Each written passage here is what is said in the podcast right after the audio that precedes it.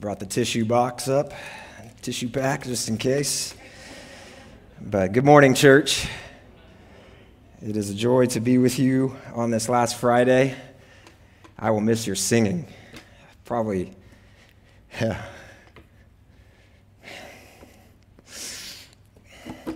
All right, we're going to do this. We're going to get through this, okay? We're going to get through this. Um, but seriously, the thing I'm going to miss the most is the singing of ECC. My kids were, were asking about this the other day, and man, I just love the singing of this church, the songs we do, the, the power of the voices, and of course, all the nationalities. It's such a special thing to sing together as a church and worship God together. Everyone says, you know, it's a, it's a taste of heaven at ECC, and it's true. It really is. And so I will, I will miss that. But in reality, every church is a taste of heaven, is a preview of heaven. Uh, and so we'll, my, my, church in Texas will be singing as well, uh, hopefully just as strong and, and, loud as you guys do. I'll, I'll work with them on that. So it's been a strange month, uh, a lot of things going on in our lives, a lot of people asking us how we are feeling. And the answer is everything. We are feeling everything that you could feel uh, at this time. We feel happy and excited about the future. We feel sad about leaving here. We feel a little bit anxious and afraid of, of what could happen next. Uh, and, and of course, grief and sorrow to leave here. Uh, but overall, we feel thankful. We feel thankful for all of you. Uh, it has been just such a joy to get to know you all and to serve you all as a, as a fellow sheep along with you and as one of your shepherds. It has been a delight, and uh, we will miss you. We will miss you dearly. Uh, stay in touch, all right? I'm on Facebook. I post every once in a while, and uh, we'll, uh, you can email me as well. Hope we can stay in touch. You know, it's been kind of, it's been kind of like attending my own funeral. Can you imagine attending your own funeral, like after you die, and you hear what people are saying about you. And, you, you, know, usually at funerals, they say all the good things you did in your life, all the nice things about you. And that's what it has felt like for me in the last couple of weeks, as you have been so encouraging to me, uh, sharing with me and Michelle how, how our family has, has affected you and how God has worked through us. And it's like, wow, it's like, it's like a funeral. It's like I'm dying here. And the good news is, I'm not dying. I'm not dead. We're, we're all dying and we're all going to die. But I'm not dead yet. We're just moving to another place. But in a way, my life in Abu Dhabi is dying and coming to an end. And it has been interesting. And it has been a good exercise for me to look back on this season and to think about my time here and to think about my, what, what, what I have left here, what impact I've made here. And I want to encourage you today to think about the same thing. Because someday you're going to do exactly what I'm doing. You're going to leave Abu Dhabi, or you are going to die here. One or the other. Either you're going to die here or you're going to leave here, or Jesus will come back before either of those. One of those things is going to happen. And the text we're going to look at today, and I hope God will encourage you to think about what your legacy will be in Abu Dhabi. I've had the privilege to examine that and hear that from you in these recent weeks. And I want to urge you today to think about it because your day is coming. You're going to leave this place or you're going to leave this earth. So, what are people going to say about you? And God's word can change your perspective and can change your direction for your time in Abu Dhabi so that you would bear much fruit. That's my hope for you, whether you're here one more month, one more month or 10 more years. So this morning, we're going to look at Luke chapter 12. Luke chapter 12, verses 13 to 34. This is in the middle of the Gospel of Luke. The context here is that there are large crowds of people following Jesus. Jesus has become famous He's doing great miracles. He's doing great teaching, and people are following him. They want to see what the next big thing is from Jesus. What's he going to do next? So there are thousands of people around him following him at this time. And at the beginning of this passage, one man calls out to Jesus from the crowd with a, a strange request, and it starts a great series of teaching from Jesus in these verses. So let's read Luke chapter 12, verses 13 to 34. Luke 12, 13 to 34. Someone in the crowd said to him, Teacher, tell my brother to divide the inheritance with me. But he said to him, Man, who made me a judge or arbitrator over you? And he said to them, Take care and be on your guard against all covetousness, for one's life does not consist in the abundance of his possessions. And he told them a parable, saying, The land of a rich man produced plentifully. And he thought to himself, What shall I do? For I have nowhere to store my crops. And he said, I will do this I will tear down my barns and build bigger ones, and there I will store all my grain and my goods. And I will say to my soul, Soul, you have ample goods laid up for many years. Relax, eat, drink, be merry. But God said to him, Fool, this night your soul is required of you, and the things you have prepared, whose will they be? So is the one who lays up treasure for himself and is not rich toward God. And he said to his disciples, Therefore I tell you, do not be anxious about your life, what you will eat, nor about your body, what you will put on. For life is more than food, and the body more than clothing. Consider the ravens. They neither sow nor reap, they have neither storehouse nor barn and yet God feeds them. Of how much more value are you than the birds? And which of you, by being anxious, can add a single hour to his span of life? If then you are not able to do as small a thing as that, why are you anxious about the rest? Consider the lilies, how they grow. They neither toil nor spin, yet I tell you, even Solomon in all his glory was not arrayed like one of these. But if God so clothes the grass, which is alive in the field today, and tomorrow is thrown into the oven, how much more will he clothe you, O you of little faith? And do not seek what you are to eat and what you are to drink, nor be worried, for all the nations of the world seek after these things, and your Father knows that you need them. Instead, seek his kingdom and these things will be added to you. Fear not, little flock, for it is your Father's good pleasure to give you the kingdom. Sell your possessions and give to the needy. Provide yourselves with money bags that do not grow old, with a treasure in the heavens that does not fail, where no thief approaches and no moth destroys. For where your treasure is, there will your heart be also. This is God's word for us this morning. Well, for the rest of our time, I want to show you three main commands of Jesus from this text. There are a lot of commands in this text, but I've summarized them into three main commands. And I hope and pray that this passage will change your perspective and change how you live for the rest of your time in Abu Dhabi and beyond. So, the first command is do not store up treasure for yourself. Do not store up treasure for yourself. At the beginning of the passage, this man from the crowd calls out to Jesus in verse 13, and he tells Jesus to divide his inheritance with his brother, that his brother will not divide it up properly, and he, he wants Jesus to come in and fix this problem, this financial conflict that he and his brother are having. And Jesus gives a, a, a, funny reply in verse 14. He says, Who made me the judge and arbitrator over you? It's funny because Jesus is the judge over all things. He is judge of everything in this life, everything in this world. And yet, this is a bizarre and selfish request of this man that he wants Jesus to get involved in this little financial conflict between him and his brother.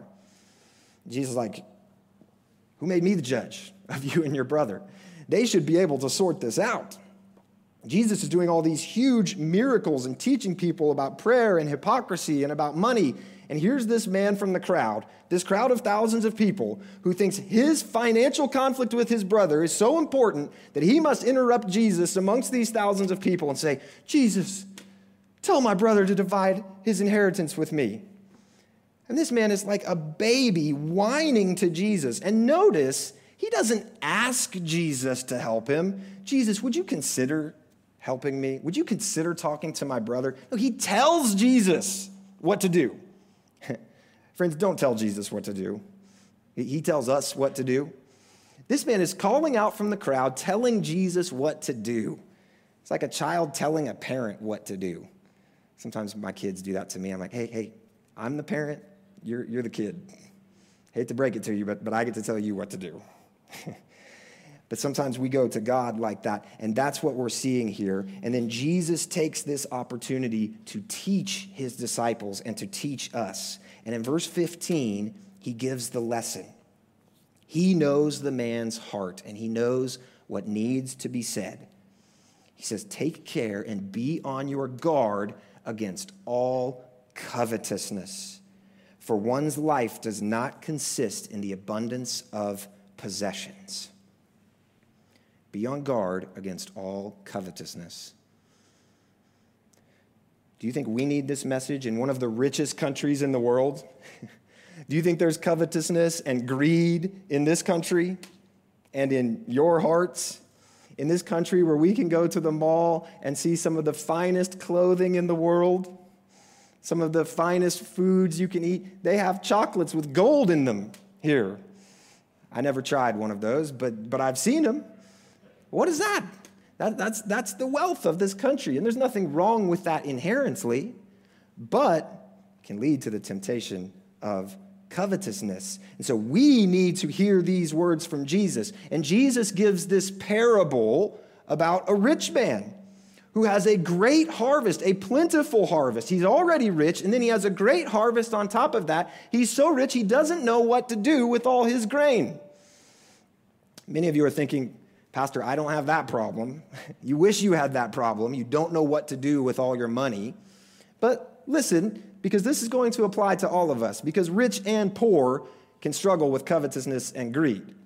So listen to what Jesus says. This rich man says in his heart, Soul, you have ample goods laid up for many years.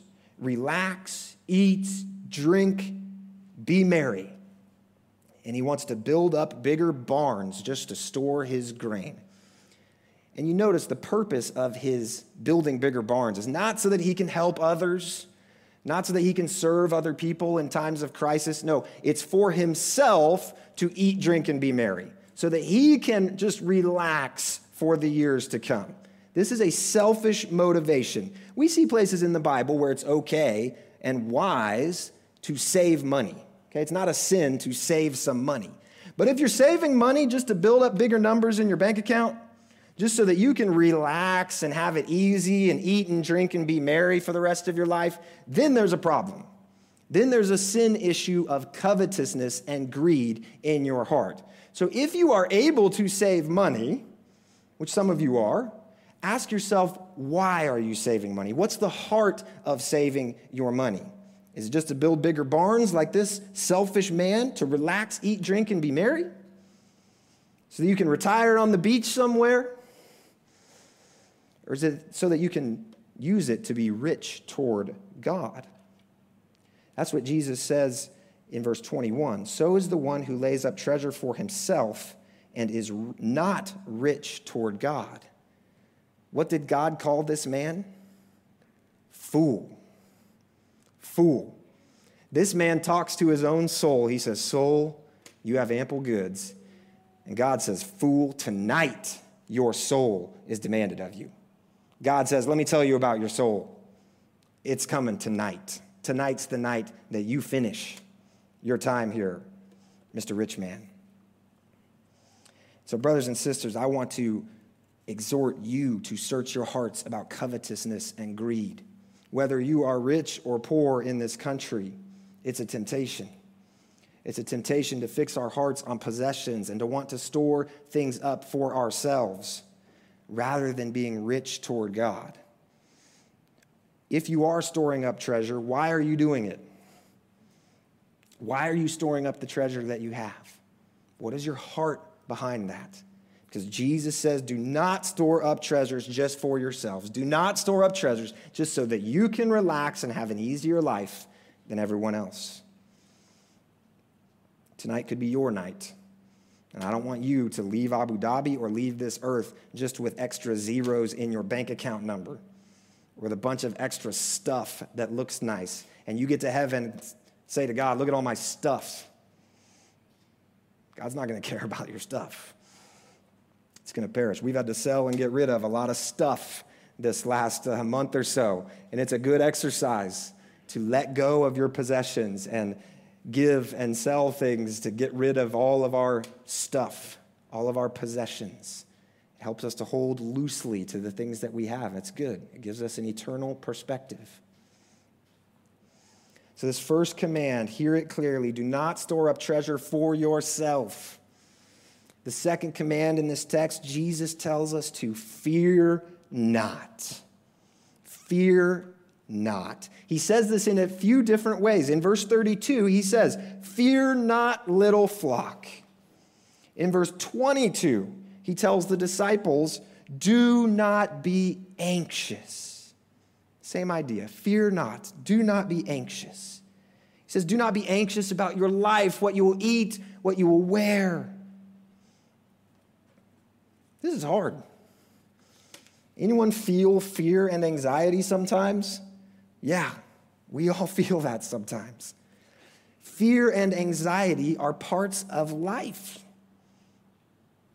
Some people struggle with fear and anxiety in deep ways due to traumatic situations in their past, due to physical or mental health issues. Sometimes we feel fear or anxiety because of circumstances we are facing. Hey, I feel a little bit of fear about going to pastor a new church what if they all hate me? what if after one year they want me to leave? Then what? We feel these fears sometimes. For all kinds of different reasons, we might feel fear or anxiety.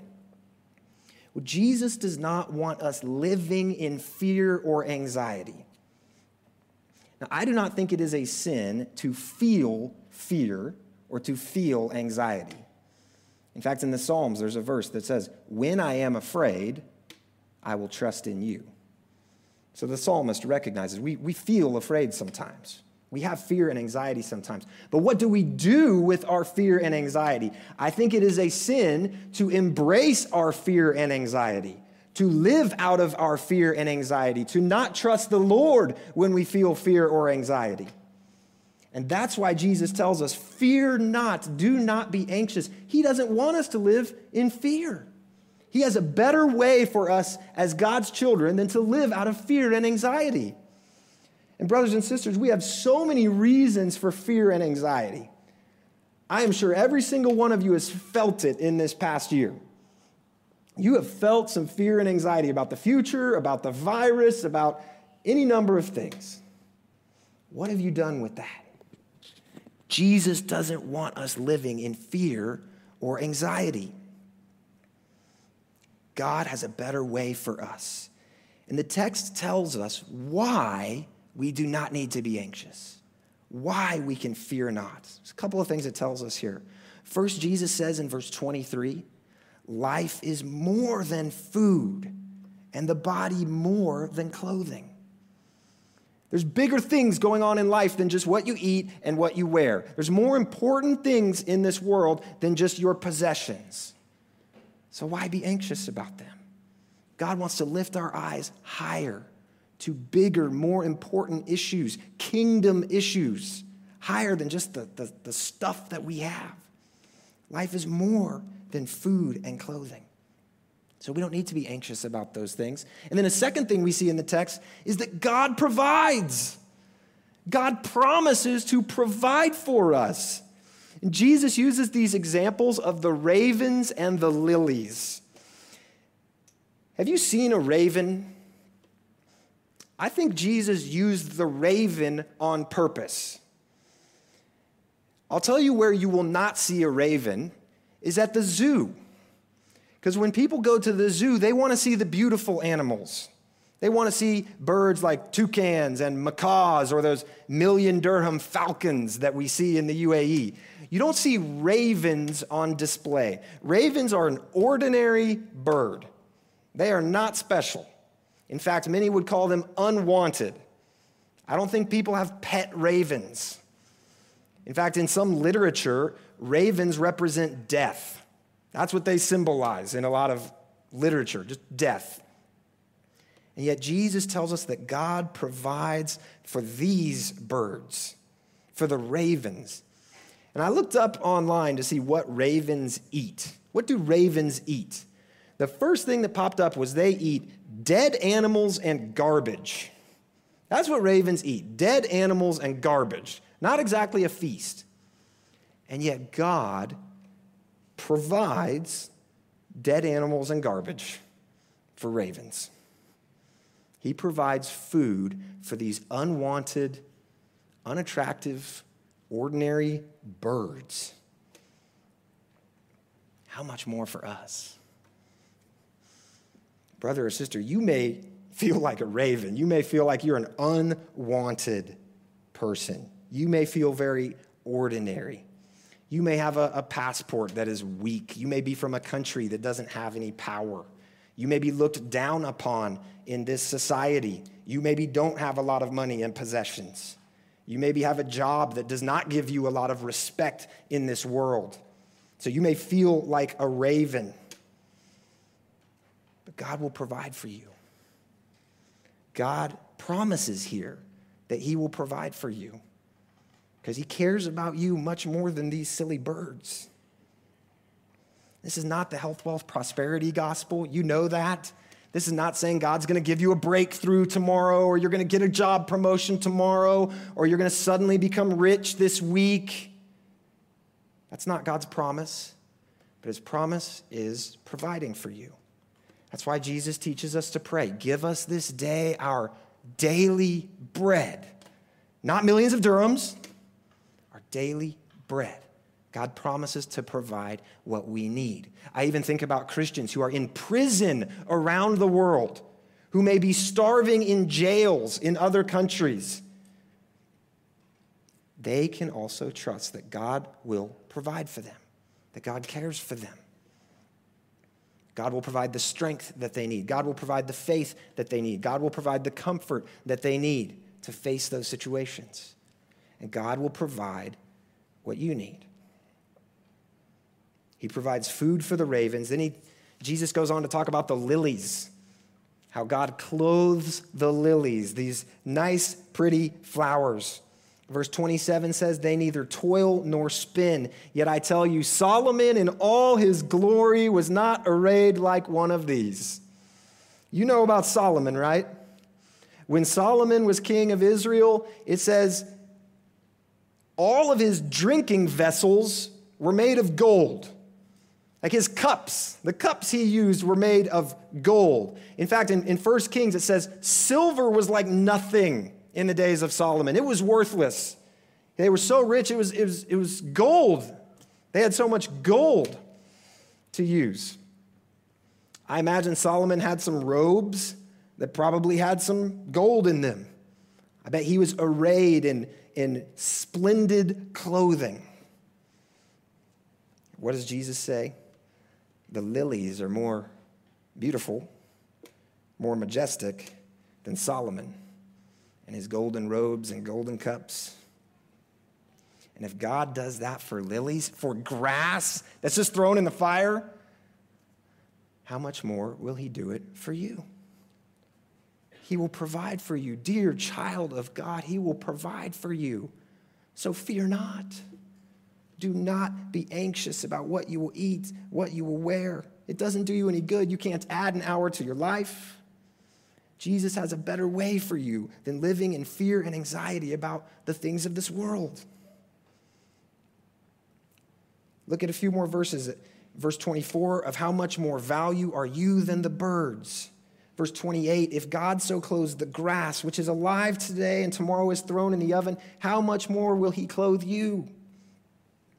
And at the end of verse 30, he says, Your Father knows that you need them. Your Father knows what you need, He knows the things that you need. I think this applies to you as individuals.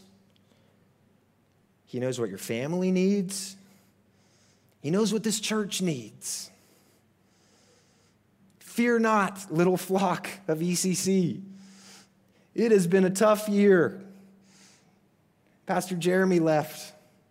I'm leaving. We've seen other beloved people in the church go back to their home countries. We've had two difficult funerals. Fear not, little flock. God knows what this church needs. God cares about ECC far more than the ravens or the lilies. So I believe God will raise up the right people for this church. You have a faithful preacher of God's word in Pastor Aubrey who loves this church dearly. You have humble servants as elders. I believe God is going to provide wonderful associate pastors for this church, and God has already provided you to serve and build up this body. Fear not, little flock. Do not be anxious. God loves ECC. He has raised up people for this church for decades, and I trust He will continue to do that. You just remain faithful to His word and watch God provide. Watch the fruit come from that. So do not be anxious. And then the third command here in Luke 12 we don't want to store up treasure for ourselves. We fear not. The third command I want to show you is to seek kingdom treasure. Seek kingdom treasure. You look at verse 31. In verse 31, he says, instead, instead of being anxious, instead of fearing, seek his kingdom. And there's a promise with that seek his kingdom, and these things will be added to you. When God's kingdom is first in your life, when you're seeking kingdom treasure, God takes care of the rest. He provides the rest. Again, not health, wealth, prosperity. It's not going to be easy. You know this, but He provides. Everything else will be added to you. And we can have confidence about that because Jesus is our King. Jesus is the King who is promising the kingdom. And when Jesus rose from the dead, he conquered death, and his kingdom is established, and he's coming back to establish his kingdom fully. So, you know what? I want to tell you, I believe in health, wealth, and prosperity. I bet you're surprised to hear me say that. I believe in health, wealth, and prosperity when we are fully in the kingdom. When Jesus returns and we are entered into the kingdom of heaven fully in his presence, there's going to be full health, full wealth, full prosperity for all of us. The prosperity gospel gets the timing wrong. They say it's now while we're in this life. And that's a distortion that devastates so many people. But, brothers and sisters, let's not lose hope that when the kingdom comes fully, it's all going to be great. There's going to be no more sickness, there's going to be no more poverty. It will be health, wealth, and prosperity for God's children. And so today we can seek kingdom treasure while we wait for the kingdom to come. That's why we can fear not. If you look at verse 32 again, it says, Fear not, little flock. Why? For it is the Father's good pleasure to give you the kingdom. The Father delights in giving you the kingdom. He enjoys it. He wants to lavish His grace and love, His, his kingdom upon us. He wants to do this. It's His good pleasure, like a father wants to give good gifts to their children. Our Heavenly Father wants to lavish His kingdom upon us. So, why would we be afraid? Why would we be anxious with this kind of promise on us? Why would we be anxious about the possessions of this life? when we have full possessions of everything coming. And ultimately, God Himself.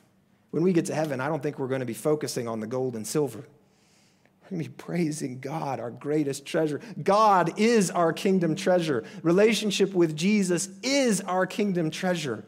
And that's why today, while we wait for Jesus to come, our greatest treasure that we can seek is knowing God. Getting to know God more, building our relationship with Jesus, praying, being in His Word. This is our greatest treasure today.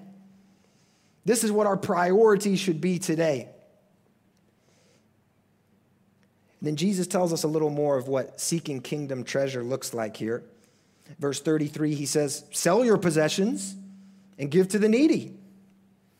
Provide yourselves with money bags that do not grow old, with a treasure in the heavens that does not fail. Kingdom living now is giving. This is a call to kingdom generosity. And you don't have to be rich to be generous. You can be generous with your money. You can be generous with your time. You can be generous with your talents. This is what has been such a joy at ECC is seeing so many of you generous toward this church, being rich toward God, and serving this church so faithfully. I, I could, I could give a hundred examples, but I don't have time. But so many of you have built up this body in such powerful ways, giving generously and building up kingdom treasure for yourselves. God sees your service. And I don't think you have to go sell all of your possessions today. Though, honestly, maybe some of you should think about selling some possessions and giving to the needy. Let's not water down this verse. Maybe some of you need to go home today and think about, I don't need this thing. I could sell this and give money to the needy. Or not buy the next fancy thing that comes out. Maybe you don't need the newest updated version of everything. So let's take this seriously. I don't think we have to sell everything we have because Jesus is actually taking us to the heart. And in verse 34, he says, Where your treasure is, there will your heart be also. Your treasure shows your heart. What do you treasure, brothers and sisters? Are you seeking kingdom treasure or just storing things up for yourselves while you live here in Abu Dhabi? I think one important kingdom treasure that we need to seek in this city is sharing the gospel and seeing people come to faith in Christ. We've got thousands and thousands of people don't know Jesus in this city and all around the world. We've got men and women in this city who need Jesus desperately. And I'll tell you something, brothers and sisters. My biggest regret of this time in Abu Dhabi is the people I did not share the gospel with. As I leave here, my biggest regret is not that I didn't do some desert safari or didn't try every restaurant in town. It's people that I didn't share the gospel with. I can think of people that I did not have the courage to share Jesus with. And I have to leave here and think about that. And hopefully that will spur me on in the next place to be more courageous in evangelism. Brothers and sisters, I want you to seek kingdom treasure here, and I want you to be able to leave this place and think about the good fruit, the kingdom treasure that you saw here in Abu Dhabi. And I've gotten to see some. I've gotten to see some people come to Christ. We've seen some amazing fruit here in ECC. I've heard your encouragement these last few weeks, and what a joy it has been. I'm thankful for my Abu Dhabi funeral of getting to hear God's work. But I'll tell you, I'm leaving with regrets. I wish I had shared the gospel with more people. So, brothers and sisters, seek the kingdom treasure of sharing the gospel with people to bring them in so that they can join us in the kingdom, that we can see souls saved. Take some heavenly treasure home with you when you leave Abu Dhabi and when you leave this earth. Brothers and sisters, let me close with this. We have a God who is holy and perfect. He created you, He created the whole universe. He is a glorious and holy God, and He loves us. And we have all sinned. We have sinned out of fear, we have sinned out of anxiety and pride and greed and on and on and on. Every single person on this earth has fallen short of the glory of God. We have sinned and we deserve the judgment of God. If you're new today, if you're tuning in online, you deserve God's judgment for your sin. You have not worshiped God the way you should. You have sinned against Him. But God, in His great mercy, sent Jesus Christ, the one who taught these things in our sermon. He sent Jesus to come. And Jesus came and lived a perfect life. He's the one who did not sin. And what happened to him? They took him to a cross. And on that cross, Jesus died the death that we deserve. He stood in our place. He paid the punishment that we deserve as sinners. And on the third day, he rose from the dead to conquer death forever.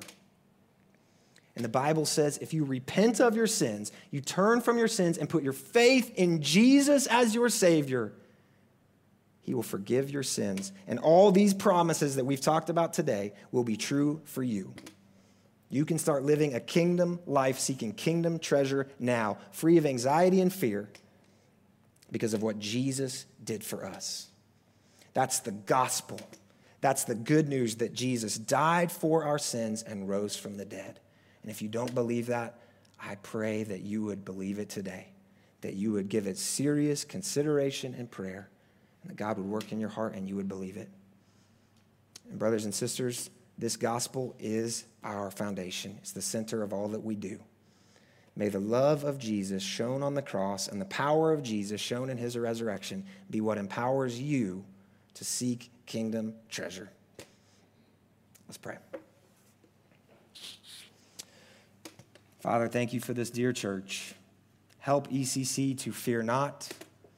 Help ECC to not be anxious. Help them to gain great kingdom treasure. We pray that souls would be saved. We pray that more would come into the kingdom in this city. We pray that your people here would be found faithful. That when they leave here, when they leave this earth, there would be great glory to you for the work you've done in them and through them. Bless ECC, Lord. We pray in Jesus' name. Amen.